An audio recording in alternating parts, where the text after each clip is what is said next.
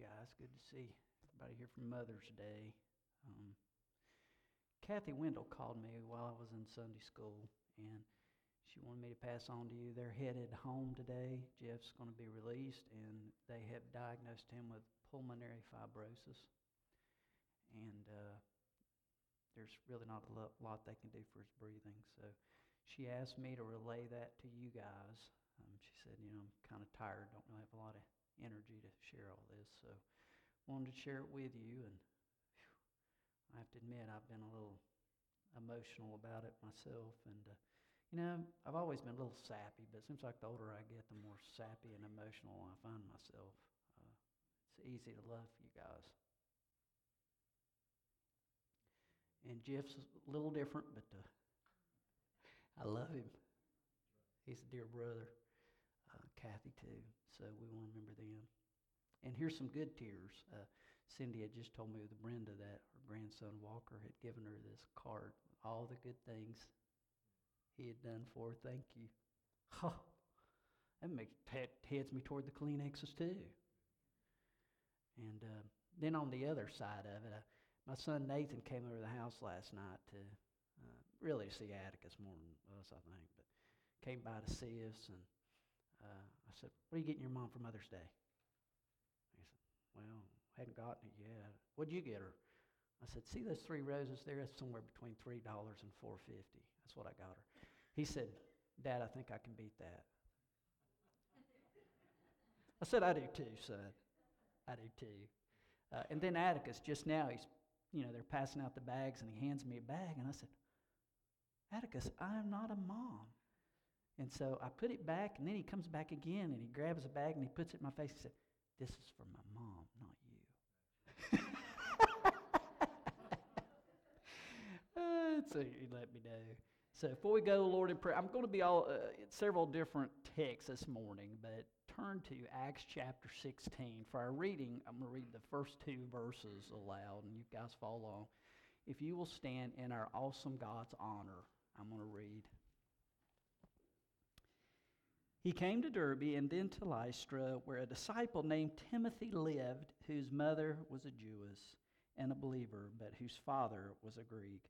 The brothers at Lystra and Iconium spoke well of him. Let's pray.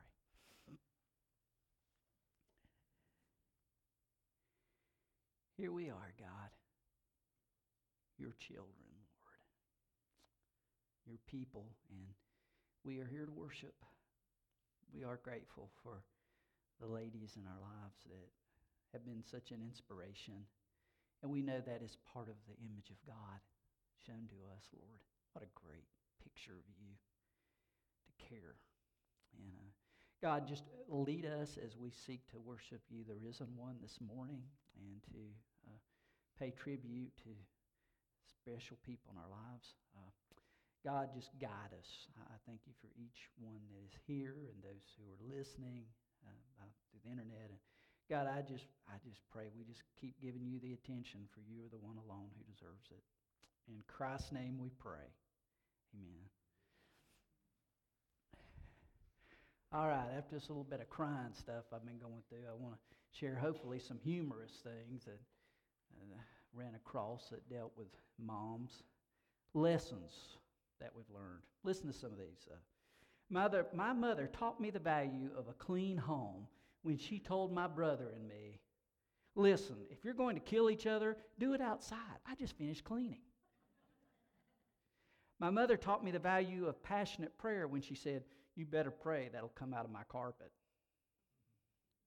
My mother taught me logic when she said, If you fall out of that swing and break your neck, you're not going to the store with me later. My mother taught me about consequences when she warned, You keep on crying and I'll give you something to really cry about. My mother taught me about the circle of life when she said, Listen, I brought you into this world and I can take you out. I knew you guys had heard that. My mother taught me the value of stamina and perseverance when she said, You will sit there until that spinach is gone. Can understand that one, can't we? Moms don't take time off. The job is always there, and we know it is a tough job. when there is difficulty, kids don't usually yell for dad. There's a reason for that. They usually yell for mom because they know about the concern and love and care and compassion of mom who comes during those times. Um, I love the story about two Bible college students who were going door to door trying to be faithful and sharing the witness of Jesus Christ. They came to this one house, and as they headed toward the house, they heard dogs barking, they heard children crying, and uh, they came to the door that was open and saw a woman in there scrubbing the floor passionately. Oh, and looking at the kids around her who were screaming and crying. She gets up, she comes to the door, and she said, Yes, may I help you? And they said, We would like to talk to you about the hope of eternal life. And she looks at them and says, Right now, I don't think I could stand it. Uh, she pictured living forever with all those duties instead of what we know eternal life to be. If you're a mom, you know that the days are long, but the years are short. And the truth is, any of us that have been around a while, we know that truth as well. And sometimes days can seem so long. And then we look back and say, where did the years go? They passed so quickly. I mean, moms are tough. They learn how to take naps standing up. Hopefully, they won't fall asleep while they're standing up and fall. Or to wear baby lotion as the newest perfume. And they've even become immune to stinky smells and cleaning up yeah, stuff, you know. And they've learned to take Cheerios wherever they go. Moms are a great demonstration of love. You know, sometimes moms being underappreciated, people are like, what do they do? What do they do? And I heard about one lady, she got so tired of hearing it because she was stay at home mom and she was on trips, she was on the airplane. And sure enough, the question came, What do you do? Well, she was prepared so that whenever that question was shared with her, she had an answer. And here's her answer I am training two Homo sapiens with the dominant values of the Judeo Christian tradition in order that they might be instruments of transformation in the world toward the eschatological plan God willed from the beginning of creation. then she would ask them, What do you do? What a job. And yet, we know, guys, that none of us are perfect. That we are all sinners. We are all strugglers. And praise be to God that His mercies are new every morning and that He is the God of grace and the God of love who came for a specific person. That was to rescue us, to deliver us from our dilemma that we are certainly in. In Eugene Peterson, who's the guy who um, translated the text we know as the message, which is a paraphrase written in our, our, popular language. This is from one of his books I want to share with you. It's called Growing Up with Your Teenager. Here's what he writes A search of Scripture turns up one rather surprising truth. There are no exemplary families. Not one singer, single family is portrayed in Scripture in such a way so as to evoke admiration in us. There are many family stories. There's considerable reference to family life, and there's sound counsel to guide the growth of families, but not a single model family for anyone to look up to in either awe or envy. Adam and Eve are no sooner out of the garden than their children get into a fight.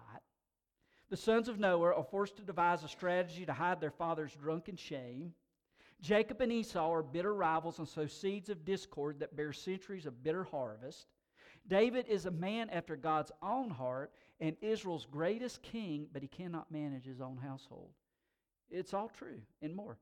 It is even more fascinating that one of the clearest examples of a godly heritage in the New Testament takes us inside a mixed marriage and possibly even a broken home with a single mom. How fascinating that one of the church's greatest leaders is reared in this home environment. This godly young man, raised in an unlikely setting, is introduced to us in several of Paul's letters. His name is Timothy, and although his family background is sketchy, it speaks volumes. Our reading this morning, uh, we, before I came uh, to the message from Acts chapter 16, it, it tells us about an area where Timothy was from. and, and how Timothy was well respected.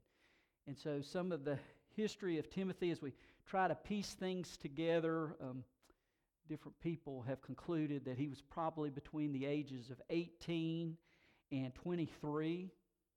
Uh, in Acts 16, he's on his second missionary journey. On his first missionary journey, he came to that area and he preached with great boldness. And not only that, God did miracles through him. But the response was not what you might think. Uh, people became angry and they stoned him and they dragged him out of the city and left him for dead. But amazingly enough, God healed him and strengthened him, and that rascal was right back up, went back to the city, and began to preach. And God did a mighty powerful work through that preaching. And I'm sure through seeing him back preaching again, people were saying, What is it with this guy? There's something going on. And it was during that time, we believe, that two ladies came to faith in Jesus Christ. One lady named Lois and her daughter Eunice. And they would be the ones who had the great influence in the life of this young man, Timothy. And so, before going any further here, uh, I want to mention uh, the rest of this message some observations, some truths that we learn as we look at the life of Timothy and these two dear ladies. Uh, first, uh, as we look at that observation number one, past failure does not exempt future success. We read in the text that Timothy's dad was a Greek mentions that a couple of times, and the inference there, the picture there, is that he was not just a Greek, he was not merely not a Jew, he was an unbelieving Greek. In other words, he did not share the faith of his wife. And, and so the obvious picture here here was a Jewish lady named Eunice who married a non Jewish guy, which was not accepted. She was to be a part of the Jewish faith and, and marry a man who also was a believer, and she didn't do that. So, so she was a radical. She stepped out of the confines of marriage, she was disobedient to God. And so, you know, you could say, okay, you know, this is not the way to start out your life in God, to start out your marriage. And yet, something changed. She met Jesus. And that rocked her world. That changed her life. And, and it is almost like when, when she had this son, and, and now eh, she knows Christ, and everything has changed. And it's almost like the first time she said, I don't care about you, God. I don't want to hear any more about God. I'm marrying this man no matter what my parents think, no matter what anybody thinks. But yet, when Timothy comes along, whose name means to honor God, everything changed. He's just like, God, I want my life to honor you. Lord, I, I, I may not have been a godly bride, but I want to be a godly mom. Listen, this is from 2 Timothy 3 13 and 14. It, it tells us that Timothy heard the scriptures from infancy, from the early age. Far back as he could remember, he was exposed to the scriptures, to the Bible. And so, past failure, guys, that does not determine future success. God would work through Timothy's life. God would work through Eunice. And thank, thank God, He is the God of the second chance, right? Amen. Man, the truth of the matter is, you can't know you need a Savior until you, I mean, you, you can't know you need a Savior till you know you're a sinner till you're fully aware of the fact that you're a big mess and you need to be cleaned up. You need to be made new and you need to be made whole. And that's the gospel. It doesn't matter where you've been, it, it doesn't matter who you've known. What matters is do you know Him now? because forgiveness is available. New starts are there. And, and guys, that's the hope that we have in Christ. And, and that changed in this woman's life. And she would have an impact in the life of her son. Observation number two a missing parent does not spell doom. She had the tough job as a single parent, and, and although her husband was there, he wasn't really there as a spiritual leader. He wasn't there as one who handled the job of, son, this is what matters. There's a God, and your life should reflect a love and respect for Him.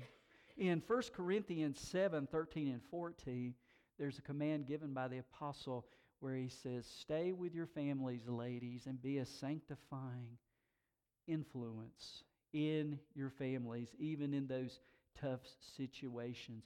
You see, when Timothy had conversations later on with his dad, it didn't have anything to do with God. He didn't understand spiritual things. That wasn't what he talked about. He talked about things like the Olympics or, or you know, what went on in the politics of that day. But, but uh, he certainly did not speak about the living God.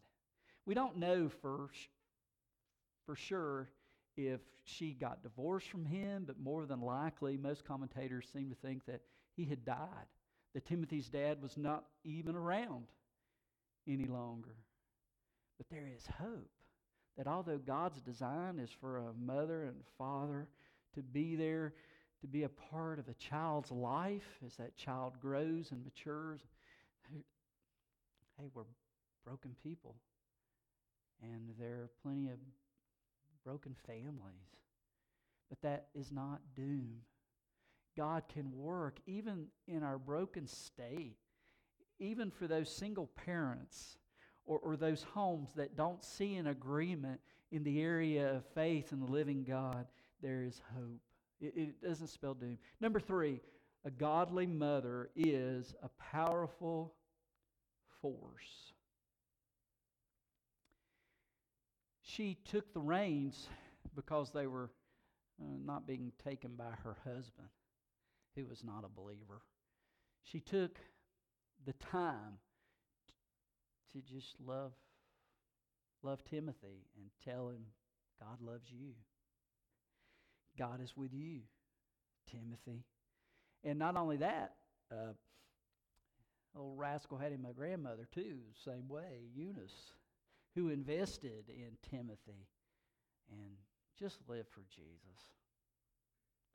There is nothing quite like a godly woman who has a simple love for Christ.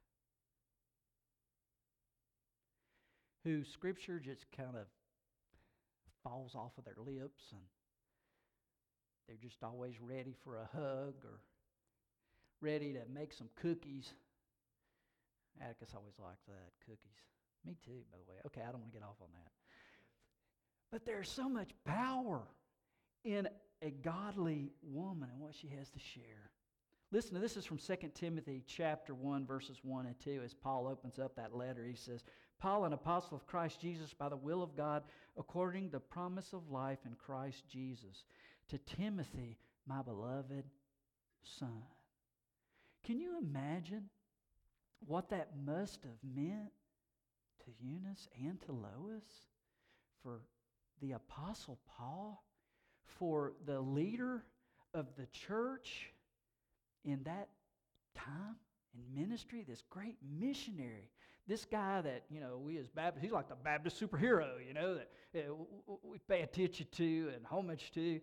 And yet this guy says, my son, Timothy. He could have said my co laborer or my fellow brother in Christ.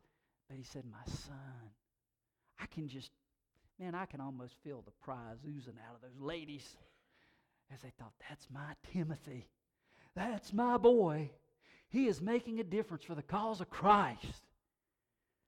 And these ladies were a powerful force in that. So, ladies, do not underestimate the influence that you can have, the powerful force that your love and belief in your children and grandchildren makes. It, it's a powerful, strong force. 2 Timothy 1, verse 5. I am reminded of your sincere faith, which first lived in your grandmother Lois and in your mother Eunice, and I am persuaded now lives in you also. Timothy. It's like, Timothy, when I look at you, man, I'm blessed. And I'm reminded of your mom and your grandmother. Man, that's good stuff.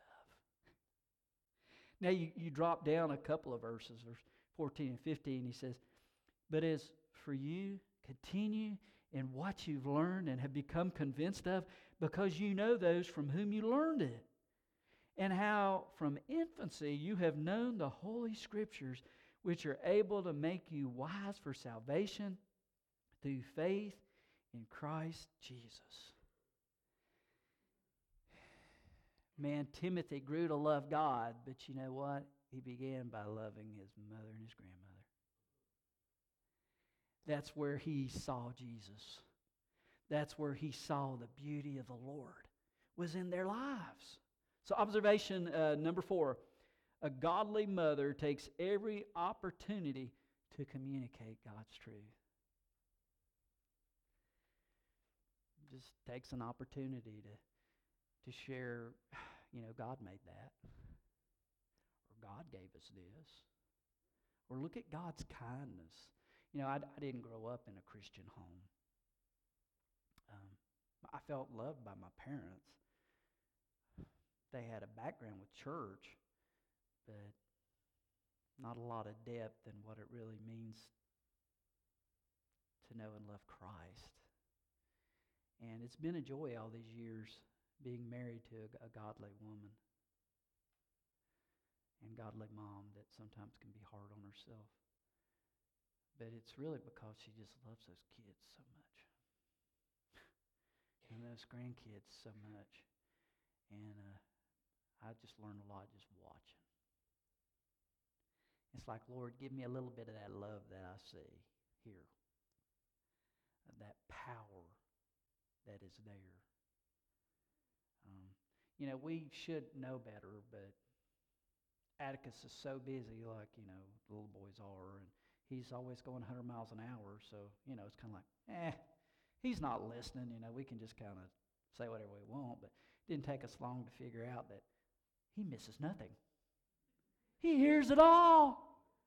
The guy should be a spy. You know? Secret agent, Atticus. And um, so Cindy said he was playing in the room last night. He said, I'm just going to read Bible stories to him and read about God. Because even though he looks like he's not listening, think he's soaking it in. Man, there's power there, ladies. Be that influence. Just love Jesus. And I know sometimes you feel like you don't do a good job of it. I, I understand. I feel that way about myself. Just keep doing it. Just love him and let that leak out. Let Jesus leak out of you. Just, just, just let it. And when those kids ask about a parent or somebody they love, um, just say, let's stop and pray for them that they will love Jesus and that they'll want to go to church and that they'll want to be forgiven because Jesus loves them and he died for them. I mean, just take those opportunities um, to communicate that. Uh, Lenski, a, a Greek scholar, said in 2 Timothy 3:15 where it says from childhood you have known the sacred writings. He said that actually means Timothy was taught the letters of the alphabet from the biblical text and first learned to read from the Old Testament scriptures. And so the picture here is these dear ladies, as Timothy began to read, he had his nose in the scriptures. That's where he was first seeing those words, those letters come together where there was an understanding. And so the first understanding of the understanding dealt with not just words, but the Word of God. And, and, and so Timothy's understanding became clear with what matters. Spurgeon, uh, we preachers have to talk about Spurgeon every once in a while. He's a very powerful preacher, a lot of great writings, but he was brilliant. He was, he was homeschooled, by the way. But anyway, when he was two years old, his parents had uh, young Charles stay with his grandparents, and they started doing that. They taught Charles to read. He and he read when he was just a little guy, but at the age of two, they started teaching him letters, and so he learned to read from his grandparents, putting him right in front of that Bible, and showing him the truth, and the words came together. But his mother also had a powerful influence on his life. And it, he would often talk about her. And he would say at night, she would pull us kids together and we would talk about God and, you know, read some Bible verses together. And then she would pray. And listen to this Spurgeon said, This is often how my mom would pray. This is a tough mom, guys. Listen to this. Now, Lord, if my children go on in their sins, it will not be from ignorance that they perish. My soul will bear witness against them that at the day of judgment, if they lay not hold of Christ. In other words, Lord, they're going to hear it. So if they don't receive it, ain't my fault. so Lord, grab their hearts. What a, what a, what a mom. All right, uh, one more, and we're out of here. It's never too early to start living for Christ. I'm sure that there were times Eunice had some regrets where she said, Man, I hate I missed up my early days as a bride. I hate I ran away from God instead of toward God. But you know what? It's never too late. You may think, man, I have just messed things up. Todd, you don't know. God does. But here's the great news He loves us anyway. And He died for that junk too. And His forgiveness is complete. It is not only for the present sin you confess, it is for the sin you have already committed. And I love that in this, uh, it's Hebrews 10, 17, 18, where, where he says, And I will remember your lawless acts and sins no more. And it says, No sacrifice will be needed any longer. We don't appease God constantly. I got to earn God's trust. I've got to earn God's forgiveness. I've got to make him proud of me. I've got to complete this list in order to earn his favor. No, that's what Calvary is all about. That is what the forgiveness of God proves. He is raised from the dead, and that says yes to the fact that we're forgiven. That we do not live in our past sins, we live in his forgiveness, in his wholeness. It's never too late and never too early to start now living for Him. He loves you. Turn to Him. Eunice would never have imagined that her son, she thought, man, I'm just a loser. I shouldn't have married that guy. I missed my opportunity. Man, my, my family didn't want to have anything to do with me because of my choices. She would have never thought God would raise my son up to be such a powerful man of God and to make such a difference and to influence so many lives. She could have never seen that. And you know what? We can't see what God may do through us. You say, I'm weak. So what? He's not. You say, I'm a mess. So what? He cleans up messes.